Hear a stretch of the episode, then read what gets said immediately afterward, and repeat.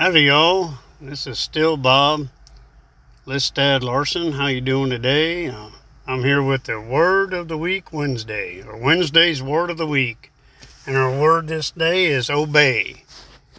As I was studying this this last week, and uh, you know, there's lots of scripture on obey. God wants us to be obedient to Him, to His Word. So I just picked out one that I thought I'd share today, and that's Exodus 19:5. And it says, Now therefore, if you will indeed obey my voice and keep my covenant, you shall be my treasured possession among all the peoples, for all the earth is mine. So if we obey his voice, his covenant, then we shall be his treasured possessions among all the earth, because all the earth is mine, he says. It's all his. And so God wants us to be obedient to him. And so obedience is you know, God set some laws in motion when He created the earth, like gravity. We can't disobey gravity. Um, seed time and harvest, the weather, um, all kinds of things God put into place. Second Peter 3 9 says the earth is going to heat up with a fervent heat, so that's global warming. All of these things have to be obeyed. We can't disobey any of those things. But in our human realm, He, he gave us freedom of choice. God gave us the, the freedom to choose whether we're going to be obedient to Him or not. And many times that's a daily thing. Sometimes, moment by moment in our life, we choose, okay, God would have me do this. Do I do it His way or do I do it my way? You know, and do I, you know, God said, you know, in His Word this, and if I do that, then I have to suffer consequences on earth. Do I obey God or not? We make that choice a lot. God wants us to choose Him, God wants us to obey Him. If we open up God's Word and it says to do something, we do it.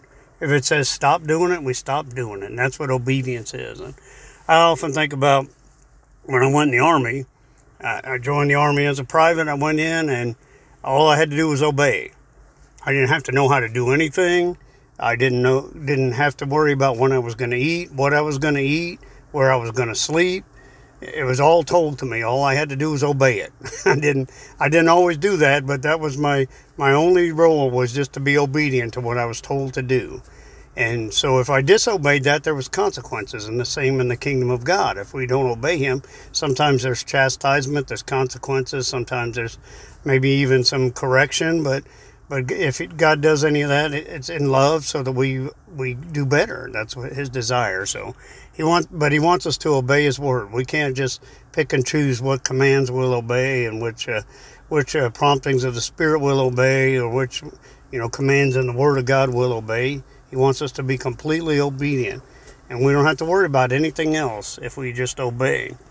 It says in the Scripture again, if you will indeed obey His voice and His covenant, you shall be His treasured possessions among all the people of the world all that have been, all that will be, you will be the treasured possession of God in all the earth, because all the earth is His. He created it all and made it. So all we have to do is obey, and that's a that's a journey. That's a struggle sometimes, but obedience is what God wants from us. So.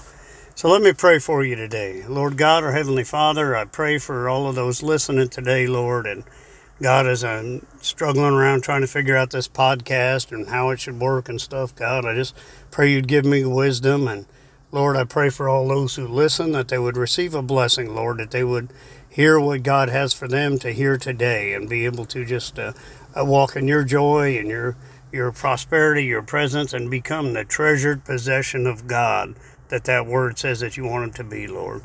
Meet their needs, physical healing, power of God salvation for those who don't know you, Lord. Just show them how real you are. And if you don't know Jesus, just cry out to Him today and say, Jesus, come into my heart. I want to live for you.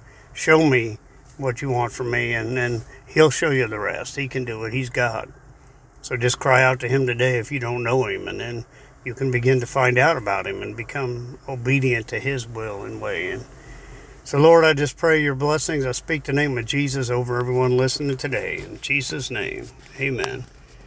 All right, just keep coming back, y'all, and uh, let me know if you get anything out of this and you want me to keep doing them or encouragement or uh, maybe some suggestions or whatever you have for me. I'll be happy to uh, uh listen And I just praise the Lord for the opportunity to share with you. Love y'all. Bye.